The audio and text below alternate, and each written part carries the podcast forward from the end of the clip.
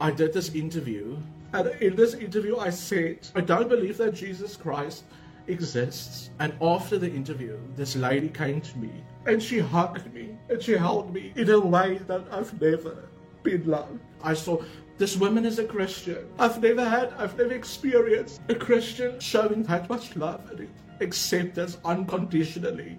After that interview, I had a meeting with council members at the at the church, and they said, "Okay, great. Now we've done all these interviews, and people know, and it's growing. Satanism is growing, and believe me, people, it is. And I had to do a ritual by myself to see how do I get more, more power, more influence. And I did this ritual, and I opened myself up, and Jesus appeared.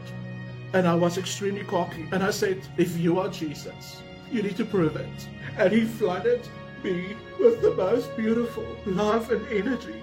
And I recognized it immediately because that woman at the radio station showed it to me. That's how I recognized the love of Christ immediately because four people showed it to me. And I didn't understand it at the time. I couldn't understand it because, like I said, I didn't believe. Even when I was in Christian ministry almost 20 years ago, I never knew it until a month or two ago. The love of Christ is unconditional. When you experience it, it is something different. I have for a long time believed that I am not worthy of God's grace.